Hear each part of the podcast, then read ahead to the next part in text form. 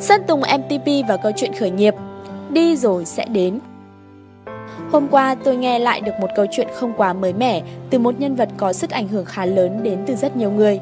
Điều đặc biệt, anh chàng này vẫn chưa đến 25 tuổi, vậy mà thành tựu và giá trị tinh thần cậu ta để lại trong những năm qua đã truyền cảm hứng cho biết bao nhiêu người. Vâng, Sơn Tùng MTP, cái tên đã không còn xa lạ gì với mọi người nữa, người đang khiến cộng đồng mạng nóng lên những ngày qua với hit chạy ngay đi. Nam ca sĩ tâm sự, ngay từ khi bắt đầu, cậu không nghĩ tới mình có thể đứng trên một sân khấu lớn, được khán giả gọi vang cái tên MTP hay đạt được những điều hào nhoáng nào cả. Tất cả những gì Tùng nghĩ lúc đó chỉ là niềm đam mê âm nhạc và muốn hát cho mọi người nghe. Tùng từng nhiều lần chia sẻ về cảm xúc phải đưa ra lựa chọn khi đó. Đương nhiên, cậu cũng có nhiều nỗi sợ hãi, lo lắng lấn át bên trong và bản thân cũng không chắc tương lai mình sẽ như thế nào khi lựa chọn con đường này.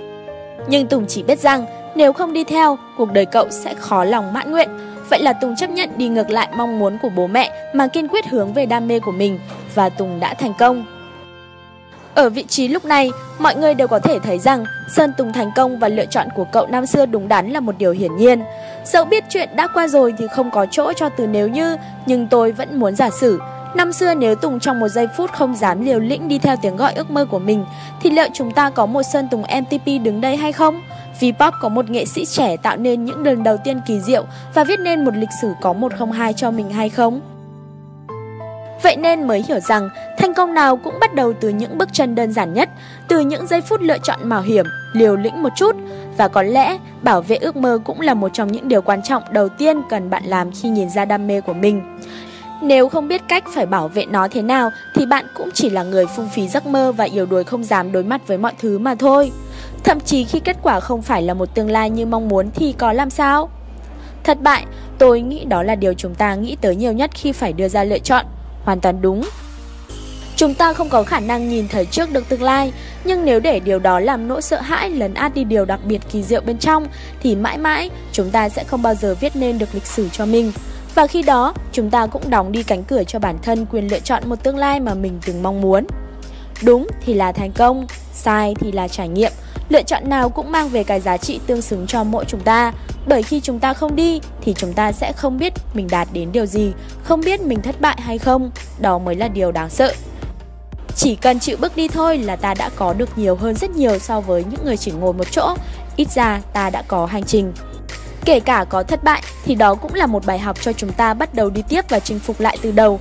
Những ai ở ngưỡng cửa cuộc đời, những ai đứng giữa đam mê, hoài bão thì hãy cứ tự tin làm đi, đừng suy nghĩ quá nhiều, vấp ngã sẽ làm ta trưởng thành hơn. Suy nghĩ đi rồi sẽ đến mà Sơn Tùng đã mang theo đồng hành của mình có lẽ là một món bảo bối vô giá đưa cậu cập bến nhiều miền đất hứa chứa đựng đầy điều kỳ diệu. Trong đời có ba nỗi sợ hãi mà tôi sợ phải rơi vào nhất. một Mất đi cảm hứng với điều mình đang làm. 2. Không biết mình muốn gì. Và 3. Nỗi sợ khủng khiếp nhất là biết mình muốn gì nhưng vẫn chần chừ không làm, chấp nhận cuộc sống không có cảm hứng. Khi cả ba cùng ập đến, tôi từng mất phương hướng. Đó là giai đoạn tôi tìm đến các lời khuyên để giúp mình được cân bằng. Rồi tôi nhận ra mình hoàn toàn sai khi cho người khác cái quyền đánh giá, phán xét đam mê của mình, trong khi bản thân còn chưa dám bắt đầu nó. Tôi để cho những suy nghĩ tiêu cực áp vào đam mê của mình, rồi ngồi một chỗ sợ hãi nghĩ về hai từ may rủi. Trùng hợp, Thời điểm đó tôi đọc được những quyển sách nói về những điều khác biệt, những câu chuyện kỳ diệu về ước mơ của con người. Đó cũng là lúc tôi hiểu rõ hơn rằng quyết định nào cuối cùng rồi cũng chỉ nằm ở bản thân, những người khác không ai có thể đưa ra lựa chọn cho bạn.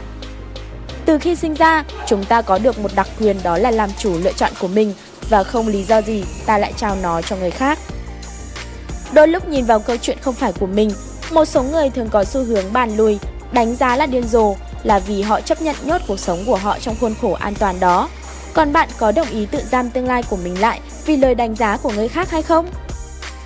Tôi tin những người muốn làm nên điều khác biệt đã tự có câu trả lời cho mình. Vậy nên khi đã nhìn rõ ràng ước mơ rồi, hãy nắm giữ nó thật chặt, đừng để những suy nghĩ thôi hay là nếu như nhỡ may làm nhục trí vì bản thân bạn cần hiểu rõ cứ con đường nào bạn đi cũng sẽ dẫn đến một nơi nào đó mọi thời điểm đều là điểm thích hợp. Mọi lựa chọn đều dẫn đến một cánh cửa cần thiết cho tương lai của chúng ta. Có thể nó chưa hẳn đã đưa bạn đến cái đích, nhưng nó cho bạn một hành trình. Vì vậy, cứ làm trước đã, đi rồi sẽ đến thôi.